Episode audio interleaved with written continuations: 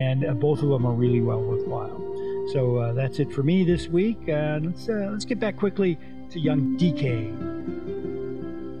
Great stuff, Matthew. And so that's it for this week at Film at 11. We'll be back next week with more new movies and old ones from this new year of 2021. So until then, please keep watching the skies and the screens.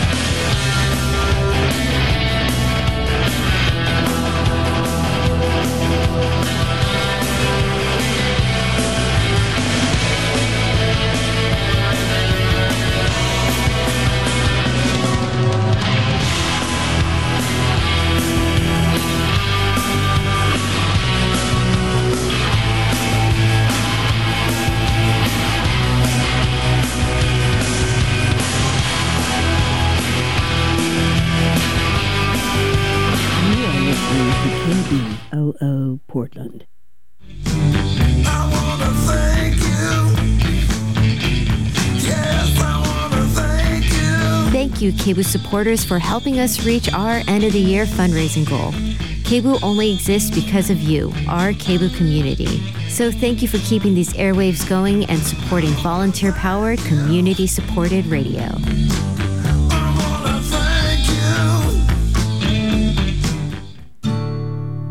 Hi, I'm Brian DeShazer, director of the Pacifica Radio Archives, the oldest and largest collection of public radio programming in the United States. And welcome to From the Vault, our weekly series that takes that history out of the vault and back on the radio. In this edition of From the Vault, we present our earliest known recording of Japanese Americans and their families living in California talking about life in America. The year was 1959, and KPFA in Berkeley, California opened its doors and its microphones to welcome the Japanese Americans to tell their stories. I stayed in the first grade about 2 or 3 days. Well, at the end of about 1 month, they put me up to, I think it was fifth grade. When I was about 18, my father went back to Japan. From there on, I couldn't go to school, so I had to quit school and work myself. The Japanese began to immigrate to America by large numbers in the late 1880s through the earliest 20th century. By 1942, there were 127,000 Japanese Americans living in the continental United States, and of those, 112,000 were living on the West Coast. This is the classic example of the American dream, an immigrant group working hard, raising their families, and making an effort to assimilate and make contributions to their new home country. That all changed following the Imperial Japanese attack on Pearl Harbor, which brought the United States into World War II full throttle. Soon after that event, President Franklin Delano Roosevelt signed Executive Order 9066 on February 19, 1942, authorizing the internment of all the 112,000 Japanese living on the West Coast. This extraordinary act of wartime hysteria and racism would only be officially acknowledged when President Ronald Reagan signed the Civil Liberties Act of 1988, which provided $20,000 to surviving detainees and their heirs, totaling $1.6 billion. But now we turn to our extraordinary recording of Japanese Americans and their families from 1959, talking about family life before the war and how the internment process changed their lives forever. This program was produced by Marshall Windmiller from Pacifica Station KPFA 94.1 in Berkeley, California. You will hear from ordinary citizens, teachers, students, lawyers, architects, and farmers. But you'll also hear from Hideo Akado, one of the founders and past presidents of the oldest and largest Asian civil rights group. It was called Japanese America Citizens League, and it was founded in 1929. we're proud to present Marshall Windmiller's program, Japanese in California, from 1959. Pacifica Foundation presents The Japanese in California, one of a series of programs dealing with racial minorities, produced by KPFA Berkeley under a grant from the Columbia Foundation. There are only about 160,000 Japanese in the United States, and most of them live on the West Coast. They refer to themselves as the Issei, Nisei, and Sansei. That is, the first, second, and third generations. The Issei began coming to America in the 1890s, but their numbers were greatly limited by legislation designed to keep out Orientals.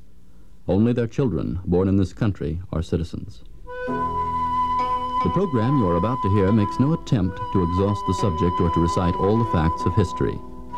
It is rather a verbal montage of the characteristics of a group and an attempt to convey something of the feeling of what it is like to be a Japanese in California.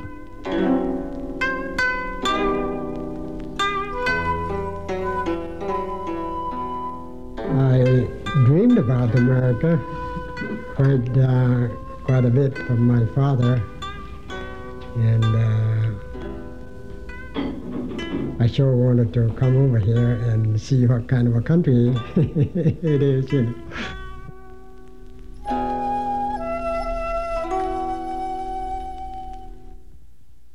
Led by that dream, this Issei came, as we or our ancestors all came to America, to face the day-to-day facts of existence on foreign soil. Each of the many voices you will hear speaks not only for an individual, but for countless others like him, sharers of the dream, participants in the events. Who can say how much the dream helped to create the reality? Well, when I first came, there wasn't very many Japanese boys to go to school. And most of the people were all men, no women folks, you know. And, well, everywhere you go, you didn't see, you just see a man, a Japanese. No families or no of their own house to live in. So the first thing, when I came over here, I had to stay with friends. A couple of years after I came over here, women started to come in. I stayed in the first grade about 2 or 3 days.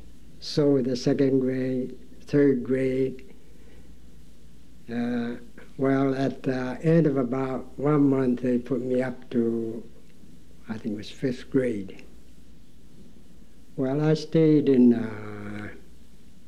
an American family. I stayed in as a schoolboy, and of course I studied pretty hard there. And I was, of course, I was old, too old to be with the first, second, or third grade. You see, I think that was the reason that. They put me up in upper grade.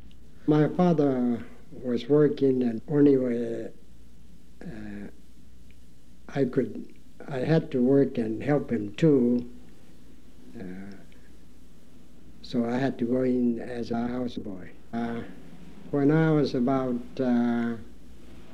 18, my father went back to Japan. And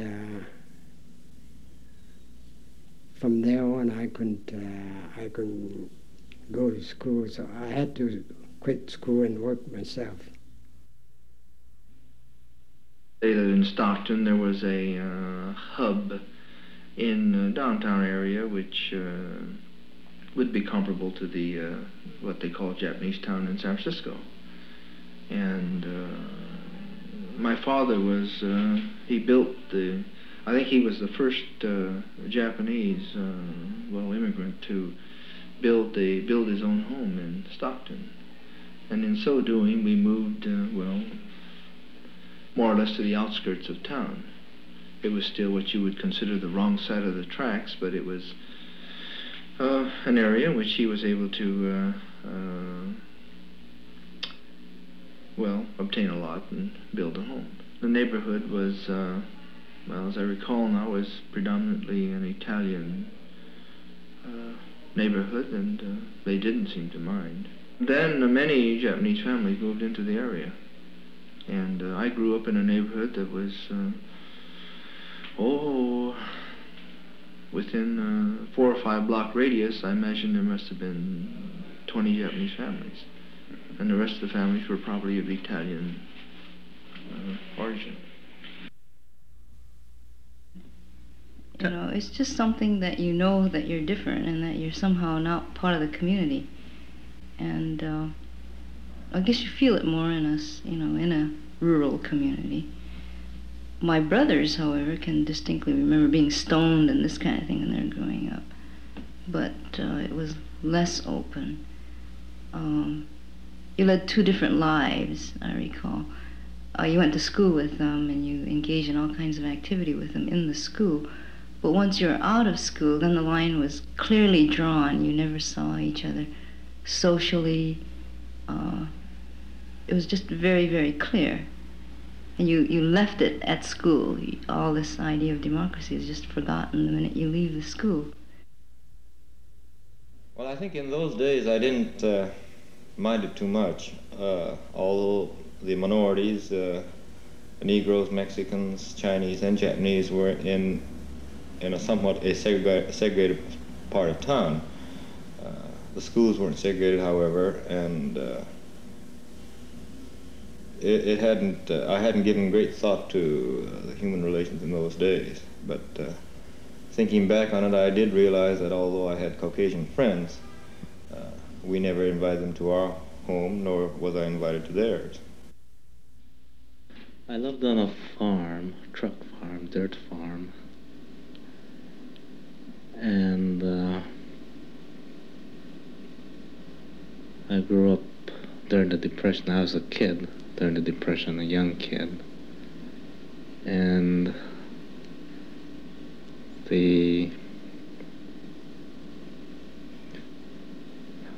well, my friends, it was sort of an intermixed community, and there was Mexicans, and we didn't play with too much. It was a rural community, and neighborhoods were far. Our closest neighbor was another Japanese family about, oh, maybe 3/4 of a mile away, and whenever we did play with anyone, we played with them, which was maybe once a month. There was Japanese families, say, within a radius of 3 or 4 miles, who sort of had a community of their own, and they were quite a few of them, let's say about half the old men were quite nationalistic, and they tried to carry on Japanese traditions and ceremonies and so on. They had a Japanese school.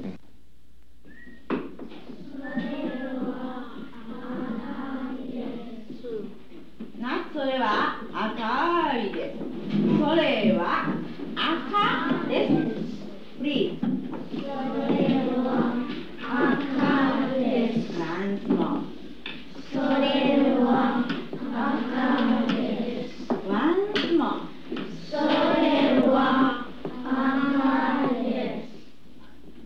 This class is, we call Buddhist Japanese class. We start with a short ceremony with Gassho. Gassho is this salutation to the Buddha, and also end with Gassho. And the main purpose of this class is to give them some religious knowledge through language acquaintance, because many terminologies in Buddhism are mostly untranslatable. How to translate them?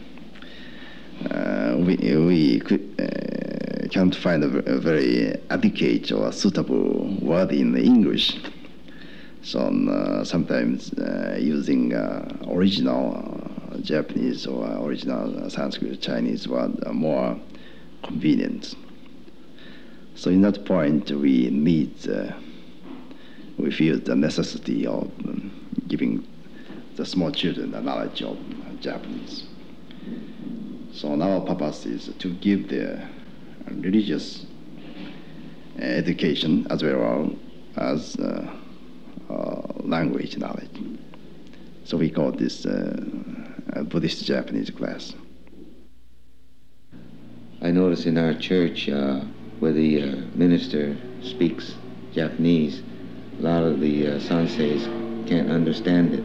So the trend is now to obtain English-speaking ministers for these Buddhist churches in order that the sanseis will be able to understand. I do feel that, language is something that we should maintain in some form or another, at least in terms of talking, maybe not so much reading, but at least talking, which I'm not very good at, and I could get by, but I mean, I certainly could learn a lot more than I already know. With the older generation, you can get by speaking half Japanese and half English. I have many friends who speak Japanese only. I have a friend who was educated in Japan. I have a friend who came from Japan after the war. And I have a friend who is so-called war bride. There are many people who speak Japanese rather than English. But my association is, I say, about 50-50. No, but about 70 English-speaking and 30 Japanese-speaking. All of my children speak English because it's hard for me to teach right now.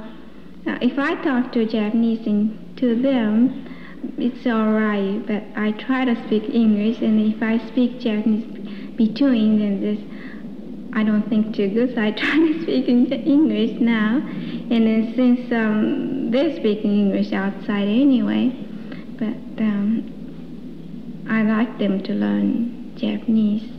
So my oldest boy is going to be 6, so I once in a while try to teach them, him. He's interesting too, and he copies what I say. I'm not living with my parents now, it's just my wife and my child. And my wife doesn't speak too much, and of course it's a chore trying to get my little girl to speak. But I've maintained it through my parents and through the years that I attended Japanese school in the city. And the people that the Issei people that I'm fortunate enough to get in contact with, through them I seem to maintain my knowledge of the language. I don't know this is bad or good. The Japanese is number one people who forget about Japanese language. So you see, especially compared with the Chinese or other Spanish-speaking people,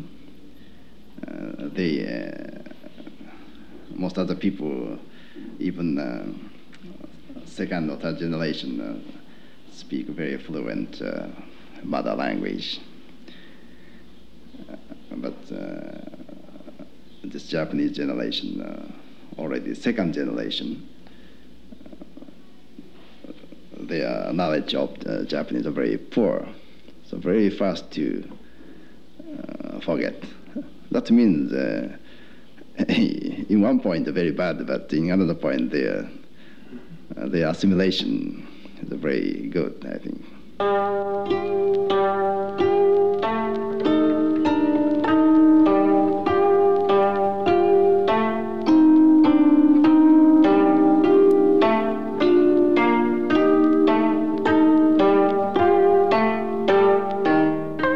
In 1941, there were 112,000 Japanese on the Pacific coast. 2/3 of them were American citizens. By the end of 1942, they had all been forced to leave their jobs, give up their homes and businesses, and be interned behind barbed wire. They had not been charged with any crime. They had merely had Japanese ancestors.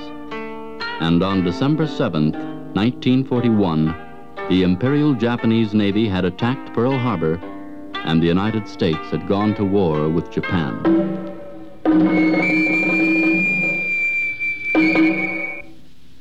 Playing golf that morning, and when I came home noontime, I heard about it.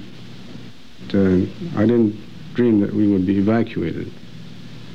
I thought that as American citizens that we would be protected in this way. We thought maybe the alien Japanese would be evacuated, but not the citizens. And we felt it was quite discriminatory because the Italians and the Germans were enemies too, and the East Coast was just as vulnerable. There were submarines lurking in that area, but they never moved any of them because they were strong, and they settled in that area. They had influence and influential people backing them. And then we were here for some time, but then we were evacuated to Tanfaran, the stables of Tanfaran there. Stayed there for some time, and we shipped to Topaz, Utah. Well, I stayed for a while, but I was one of the first to leave and go to Chicago, where we were more or less in free territory, to live our own lives. Well, I didn't like it because why Japanese alone? How about the German and Italian? They was in the same situation. But because we are, so-called Orientals, and flat nose and funny eyes, we were kicked out of the state. Not because Japan was close to the, Pacific coast, I don't believe. The German or Italian or any other group could have done the same damage if they wanted to for the national security, but they weren't kicked out. And I went to one of those, assembly centers. I didn't like it, of course. The first chance I had was to go to Idaho to work in a farm. I grabbed that chance and I went to Idaho, worked in a farm. Most during the summertime and autumn, and then wintertime they didn't have too much work. So I went into one of those, camp. From there, I volunteered for the Army, at the Army Language School to become an interpreter, or some language, thing. Then I went overseas, stationed in Guam, and for a little while I was working on one of those radio station, listening to the, Japanese radios, and then Japanese Army and Navy radios and those things, and there's a chance came, and so I was able to volunteer for the flight over or around the Japanese islands. I volunteered for that. I guess I flew close to 100 hours flight time. And then one day I got wounded in Iwo Jima. So after that, I was in the hospital, and then they sent me back to the hospital over here in the state. I got discharged. And soon after I got discharged, I got the job I got now. terrible thing. That's the thing that I felt about it. And I was working my way through school, and I was staying at the dean's place, and we had an idea that we were going to be moved. And the dean would not believe me, you know, when I would say we were leaving, that I thought we would have to be moved or something. And I remember the time that, well, it was toward the end of the semester, and the Army posted these things on the thing, and that was the first time I found out about it. And I remember running into the dean's office and saying, I have to make arrangements to leave, and the dean would not believe it until, you know, we dragged him out and showed it to him, and then he realized this was it. And then there was no time really to think about it, because we just had to leave very quickly. And you couldn't, in this small community, show any sympathy. You know, you'd be ostracized. And there was one white boy that went to school with us. He studied Japanese with us. And the poor fellow had to leave because he felt sympathetic toward us. It's kind of an interesting thing. He's not living anymore, unfortunately. I can remember feeling like I was in a dream world, that all of this wasn't true. I felt like I was in a daze for months, it seemed like. And in a way, we weren't prepared for it, because my folks were prepared for it. They said they would be moved, but they didn't dream for 1 minute that we would be moved. The children would be moved. And I guess what you call repressing it, because I just, all I remember was it's kind of a nightmare, and that's the kind of a feeling that I had. In the relocation centers, there were some that didn't cooperate. And there was a group, the so-called renunciants, that renounced their citizenship. But they were American citizens, many of them, but those who had been sent back to Japan when they were young, and they had a lot of Japanese ideas, and they thought this is a very bad thing to do, and a lot of them rebelled and were very bitter. I think as a group, those people were more bitter about it than we were. They've been born and raised all their lives in this country. There were a lot of hotheads in that group, and in fact, a lot of them took to violence, and there were a lot of for instance, officers from the JACL that were beaten up and things of that type. When we first went in the centers, there was quite a resentment against the JACL, because they thought that we had sold them down the river into the relocation centers. But I think now that they realize that the JACL did the right thing, and they've done a wonderful job since the war. We were rather naive. We knew we were American citizens, but nobody else knew that, and we weren't, you know, we didn't realize that.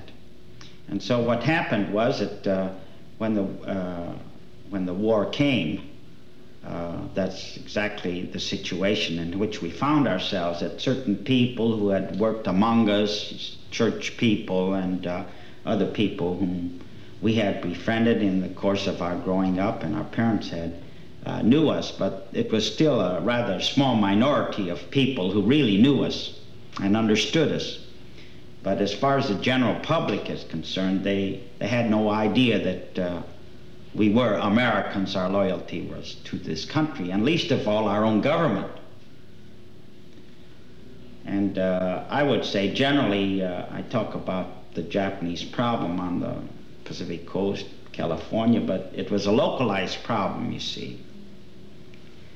In 1940, I think we slowly began to realize that what Japan was doing in Manchuria and China did reflect upon us. And I remember in Los Angeles we set up a speakers bureau. That was 1940. You see, we could see that people identified us with Japan and the people of Japan. So we set up a speakers bureau going to speak to church groups, women's clubs, service organizations, as many as we could cover, outlining our position that we were Americans, our loyalty was to America, that to us Japan was a foreign country, you see. That was, of course, we realized we were American citizens, and when this talk about evacuating us came up, well, I mean, we didn't take it too seriously at first. We said, well, they couldn't evacuate us, we're American citizens, you see. But it happened. And even today, people ask us, how could that be possible? Because being citizens, you see, we have certain rights. In fact, there was a lot of talk at the time, even when evacuation became quite definite, as to what course we should take, whether we should fight for our rights and stay on the West Coast, or whether we should cooperate with the government in its program of evacuating us from the West Coast. And I would say that the primary consideration in all this thing, as far as we are concerned, is the fact that our parents, not being able to become American citizens, they were aliens ineligible for citizenship. So overnight they became enemy aliens, you see, through no fault of their own.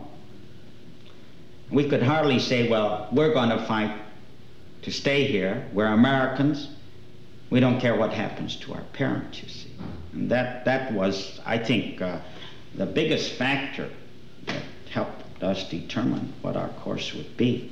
Of course, there again, although we saw it differently, I mean, other people felt that our taking all this was almost an admission of our of some close relationship with the people of Japan. From our standpoint, we felt that maybe this is our peculiar contribution to America's war effort.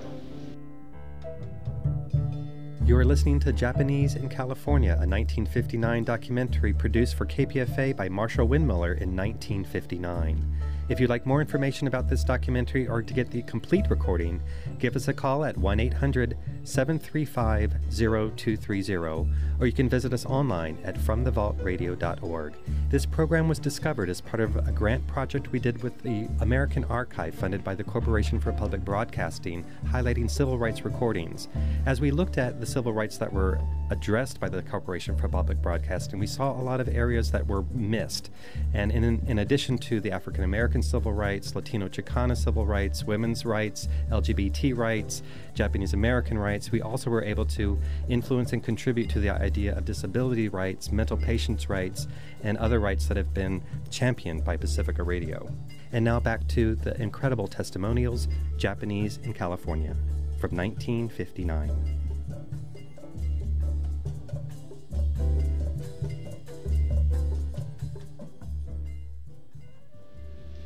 The camp that I was in, it wasn't too bad, partly because I think the administrator was a fairly decent guy, but it was split into the two camps of people who were very, very nationalistic, and those who said that they would be in the army if they were called for, and petty things which went on between families who took these points on different points of view. They wouldn't talk to each other. And I think that was the most terrible period as far as I can remember, the confusion and animosity between people that were friends for years. And I remember the time my brother volunteered for this language specialty thing, and I lived in a block where there were a lot of people who felt that it was wrong, you know, how many times can you turn the other cheek sort of business. And they were very, very critical that my brother would do such a thing. The older people, they would come up and they would say very, very insulting things to my mother about the fact that how could you let your son go into the army. Well, I do remember, though, at the time that there were sons that were disowned by the family for having signed the loyalty oath or having joined the army. They were disowned. All of it's forgotten, but at the period it was a very, very terrible time, because I remember some kids that I knew in camp at that time, and they were telling me that they thought that my brother was very fortunate to have a family that didn't make it so miserable for him. The only incident that I recall very vividly is where it involved one family. They had 4 sons. The father, I believe, I suppose it didn't make too much difference to him, but well, the mother of the boys, well, she was definitely pro-Japanese, and as it turned out, the whole family was sent back to Japan. And she had that much, she exerted that much pressure on her sons and her husband. And the other incident that I can recall is where it involves a relation of mine. And he volunteered a minute Pearl Harbor was broadcasted, and it was accepted. And while in the service, I do recall his, we weren't in the same relocation center, but I do recall his mother and father telling us later how they were ostracized because their sons had volunteered. I think the treatment of the Japanese during the war was, I would say, very miserable. I think it was inexcusable. Having lived among the Japanese until the time I was in service, I felt that there could be no question as to their loyalty to the country of their adoption, even in a crisis. Perhaps it was because of the feelings of my mother and father, and of my brothers and sisters, and of my neighbors. But I felt that when the time came to decide, that they would decide for America and not for Japan. This isn't to say that in the negotiation period prior to the war, that there wasn't among the older Japanese some feelings for Japan. But I feel sure that when the crucial decision had to be made between America and Japan, that the decision would have been in favor of America. Prior to Pearl Harbor, there was quite a lot of discussion among the Japanese, especially among the older Japanese, not too much among the younger ones. I think such discussions would have been in the nature that Japan needed to expand, that America was standing in her way of expansion, that Japan needed foodstuff and a marketplace for her goods. But I think such talk came because the older Japanese, though they've been in America quite a long time, weren't quite fully accepted in the American community, and so they had to feel that they belonged to some country. My mother, she had to sell her business at a fantastically low price, store other things, some of which were stolen, and she took only the minimum to the relocation center. I felt that she always looked upon Japan as the land of her birth, and a land to which she must one day go back and visit. But I think because of her children, she felt that her allegiance lay with the United States. I don't think that it would be any exaggeration to say that the monetary loss among the Japanese prior to evacuation was very great. In many cases, I think they lost things which I think cannot be repaid financially. I think emotionally it was a tremendous experience for them. I think by now that if the experience hadn't been forgotten, the scars have long healed over. The country to which I belong was entitled to make a mistake, as long as it once righted that mistake in later years. It's good enough for me.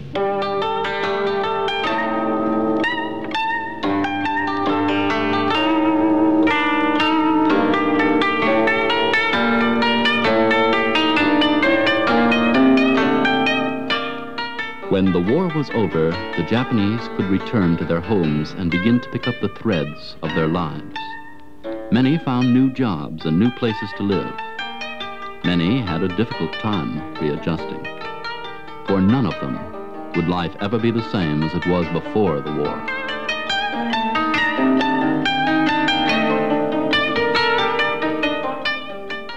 The worst thing about how it happened was that it came so sudden.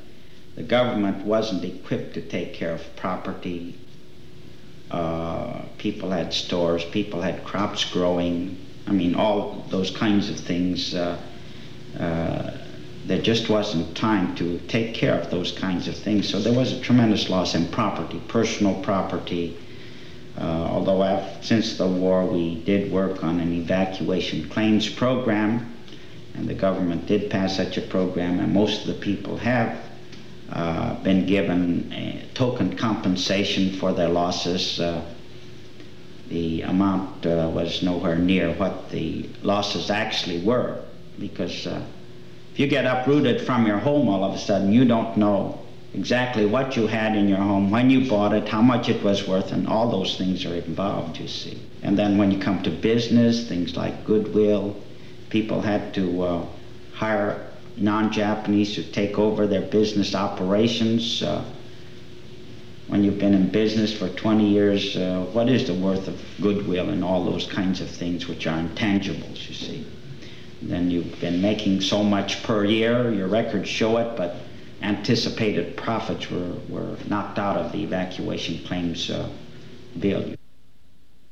I'm the editor of the English section of the Nichi Bay Times, the Japanese American daily. We lost every piece of our equipment during the war. The company was dissolved, and we had to scrape up pieces here and there and reorganize completely mechanically and otherwise. It was quite a difficult thing to do at that time, because well, Japanese type was, as you may figure, it was very scarce. And as far as the readership was concerned, we just had to wait until the people all came back. And as a paper, our circulation is much smaller than prior to the war. But as much as, you know, just speaking very theoretically, I mean, we felt that our rights were violated and all that sort of thing, but I would say that this evacuation for the younger Japanese did a great deal. I mean, it killed our parents, however. I mean, that's the only thing about it. My father was never a very outspoken person, and he worked hard. He used to have to work 10, 12 hours a day, 7 days a week practically, with his little shop in Stockton. And but all I know is that when he had to sell out his shop and start packing to move, I think his, his life just sort of slowed to a crawl. I mean, he had no reason to exist after that. You know, we were grown up, and we didn't depend on him anymore, and I think he just, well, he just felt that there was no longer any reason for him to exist. He worked hard, and he was healthy, so there's no reason why he wouldn't have, lived to be 70 or so on and so forth. But he died about 4 years ago.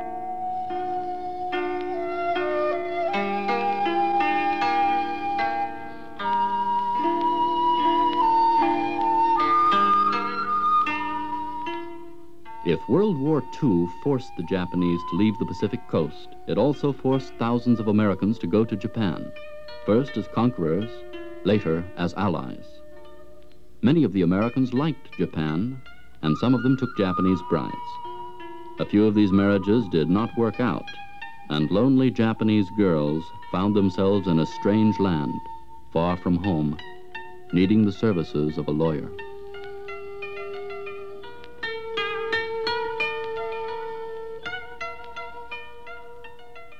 Probably handled maybe 100 or 150 cases, all told, on the war brides, and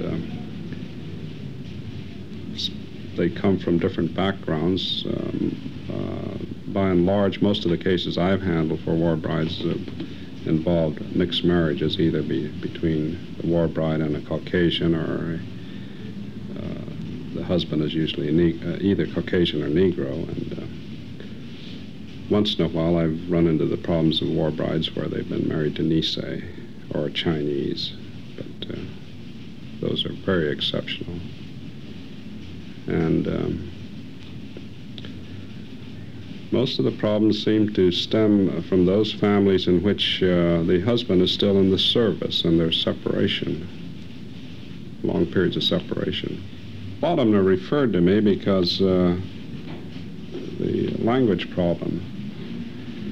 I'm well enough versed in Japanese so that I can, it's much easier for most of the war brides to speak in Japanese, I mean, especially when they're consulting with an attorney. And sometimes there are agencies that know that I'm around. Sometimes it's a referral from one war bride to another. And sometimes it's a referral from another attorney who feels that he can't handle the situation because he has a language handicap. I would probably have a somewhat distorted view if I just looked at my files. I might conclude that these marriages were not, on the whole, successful. On the other hand, if you look at the statistics on the immigration or the immigration of war brides, Japan has a quota of 185 people who can come over here for permanent residence. The war brides are non-quota, and on the average, the immigration statistics show that there's been between 4,000 to 5,000 war brides coming into this country annually since about 1950. And I would say that roughly 1 out of every 6 person of Japanese ancestry in this country today is a war bride. So that if you weight my experience, and possibly I handle the vast majority of the domestic relations problems of the war brides in this area, I don't think that proportionately that it runs any worse than the population as a whole. Possibly it runs a better percentage, that is, a lesser percentage, breakup of marriage. I've seen some situations where they've had nothing but misery since they've come here, but I guess because they have come from a background where they had seen much more adversity, that the worst situations that they have run into in this country are still better than the situations that they might face if they go back to Japan. And added to that, some of them feel that they have to stay here because they've entered into the marriage against parental wishes, or the village where they came from might have frowned upon a mixed marriage, and therefore that they would find a hostile home or hostile community to go back to. In other instances, the war brides are more or less orphans to begin with, or they've lost their families, or they've lost contact with their families, or their families are very poor, so that the situation in Japan would be much worse. And another factor which makes them probably a little more adaptable to the type of adversity that they might run into here is the fact that most of the war brides were children during the war, and they never had the kind of easy childhood that most of us feel is ideal, or most of the children probably raised here are accustomed to, so that they went through childhood with many, many handicaps, and they're not used to. I mean, they don't expect that everything's going to be a bed of roses, I mean, in marriage or otherwise. So their outlook is probably a little bit better from the standpoint of adjusting themselves to a foreign country, foreign languages, foreign customs, and a marriage which probably is less than ideal from the type of dream marriages that we concoct. It's kind of lonely because since we left my folks, you know, from Japan and a new country, but since I married a Japanese American, my husband is a Nisei, what you call, so his friend is all Japanese and his folks are Japanese, so I didn't feel much left out because everything very familiar to me, since food is, we can still eat Japanese food, and around my folks is Japanese. One thing, when I started looking the job, and right after I came over, that's because if I found a job in American, my English getting better much faster. That's what I decided to work a little bit. Then I went to agency and all over the looking around job. But they asked me about American citizenship first, and so that thing is, you know, almost like I found a job, and then you don't have American citizen, so I can't give you a job. That thing is, makes me discouraged. Well, that can be helped because I can get my citizenship at least 3 years. So that at that time I didn't have, you know. Otherwise, I really didn't have much bad time.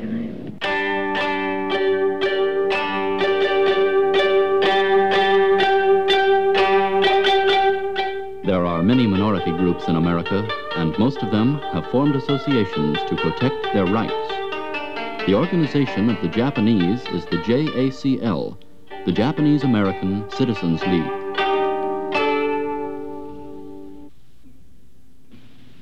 I was one of the founders of the JACL in San Francisco way back, and it was, even then it was very hard to get started in those days because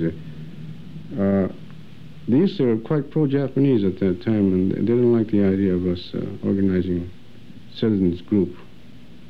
In fact, one of the first group was organized in Fresno, and they called themselves the American Loyalty League. And then Seattle had a group called the Progressive Citizens League, and we were the first ones to form under the Japanese American Citizens League. We've organized that in San Francisco. Saburo Kido, who was a big man JCL, and some of us got together and organized JCL. I served as president 2 or 3 times, and we really had a very lowly start. Well, the Issei couldn't join anyhow, but a lot of them tried to prevent their sons and daughters from coming in at that time. Well, a lot of them were bitter because they weren't able to get citizenship, and there was a lot of prejudice. So they felt that as long as we were treated as orphans, why should we be loyal to this country? But that attitude has changed an awful lot since. This was way back in 29 or 30, around there. We had a very difficult time getting that thing started. I remember Kido and I just alternated presidency there for 5 or 6 years before we take hold. Well, I was one of these bright little intellectual liberal types, let's put it this way. So to actually go out with someone from a minority group was a little different from talking about it with people. And I think all of a sudden I became conscious that maybe we couldn't go here, or we couldn't go there. And I had never had to think about this before, you know. And I sort of had the feeling in the back of my mind that I would never really get involved with this man, you know. Very nice guy, I'll talk to him, he'll be a good friend. And I really felt quite sure that this was going to be just a friendship, you know. And I think I never spelled it out to myself, but I had a definite feeling that this was a closed-off relationship. I think in some ways I felt a lot sharpened up a lot more than I used to be about who I want to know, who my friends are. I'm much more aware of what people think about Negroes, Orientals, mixed marriages. You know, before, since I was one of the big white majority, it didn't matter. You know, you talk to these people all the time. And you might disagree with them, but you're one of them, kind of. But I think that the only thing that happened since I've been married is this feeling of I'm no longer one of this majority. You know, I'm sort of, I have another loyalty, kind of, and I find myself not wanting to know people I might not have even cared about how they thought before. And now I just sort of have a stronger feeling about this. I don't want them for friends. Some funny things have happened with, you know, the baby. Just little tiny things, and I don't think that she'll run into any real trouble. At the co-op the other day, somebody looked at Kimi and said, "Oh, isn't she a polite baby?" This kind of thing, you know.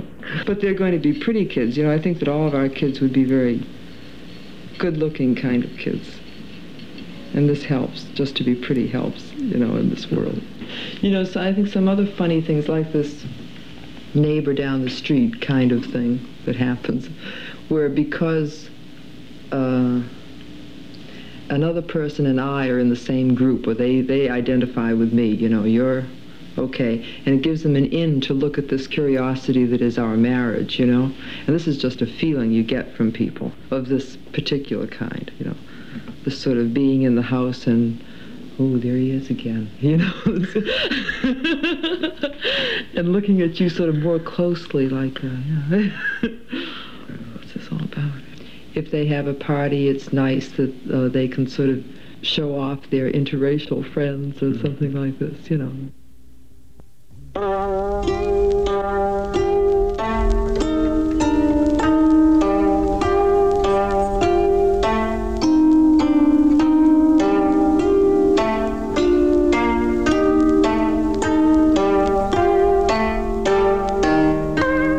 Issei, Nisei, Sansei.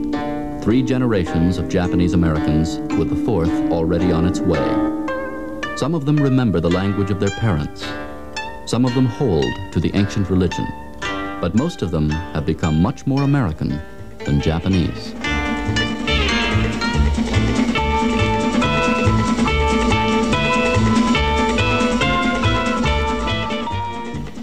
I think I could say this, that as far as my work is concerned, with the people I work with, co-workers and clients, that I think it's very easy to forget that I am a Japanese American. I find myself every once in a while thinking about, my goodness, I'm treated like anybody else, and I think, well, my God, I'm not really, biracial features and all that, an American, I mean, so-called American. I'm an Oriental, but it doesn't seem to bother anybody, and it doesn't bother me as much as it did a long time ago. I mean, I don't go to the Buddhist church regularly, but I feel that I'm still Buddhist. I belong to the Buddhist church. And my mother is in town, so I speak to her in as much Japanese as I can muster. And they do have Japanese movies, and I rarely go, but they are available. And I don't think there's any strong tie as such, and I don't think the Japanese community as such exists as it used to, as it did in the past. Kind of a peculiar feeling, like when I'm with Japanese Americans, then I feel like I'm thinking like an American. And yet when I'm with the non-Japanese, then I feel like I have to take a certain kind of position and a certain kind of stand because I'm Japanese American. It's it's kind of a funny feeling. And that does it for this week's From the Vault. We'd like to say a special thank you to Addie Gevins for helping us with this series being preserved and represented to the Pacifica Network listeners. We are now streaming and podcasting online at fromthevaultradio.org. Thanks to all the Pacifica Station listeners who joined our summer school campus campaign and sponsored more schools with the From the Vault series. For more information, call the archives at 1-800-735-0233. Or visit us online at pacificaradioarchives.org.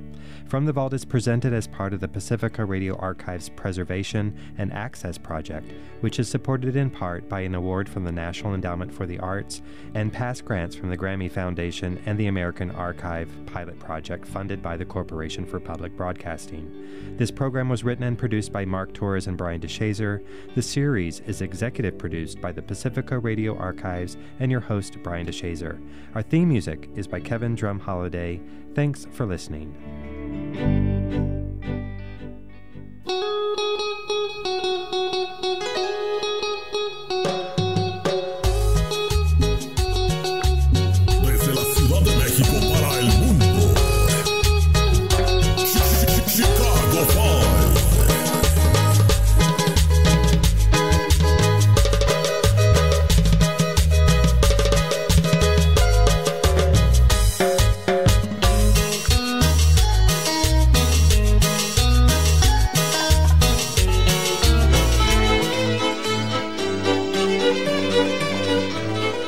You're listening to KBOO Portland at 90.7 FM and streaming on the web, kboo.fm. I'm Don Jacobson, and moving on, we'll be here in just a few minutes right after the news.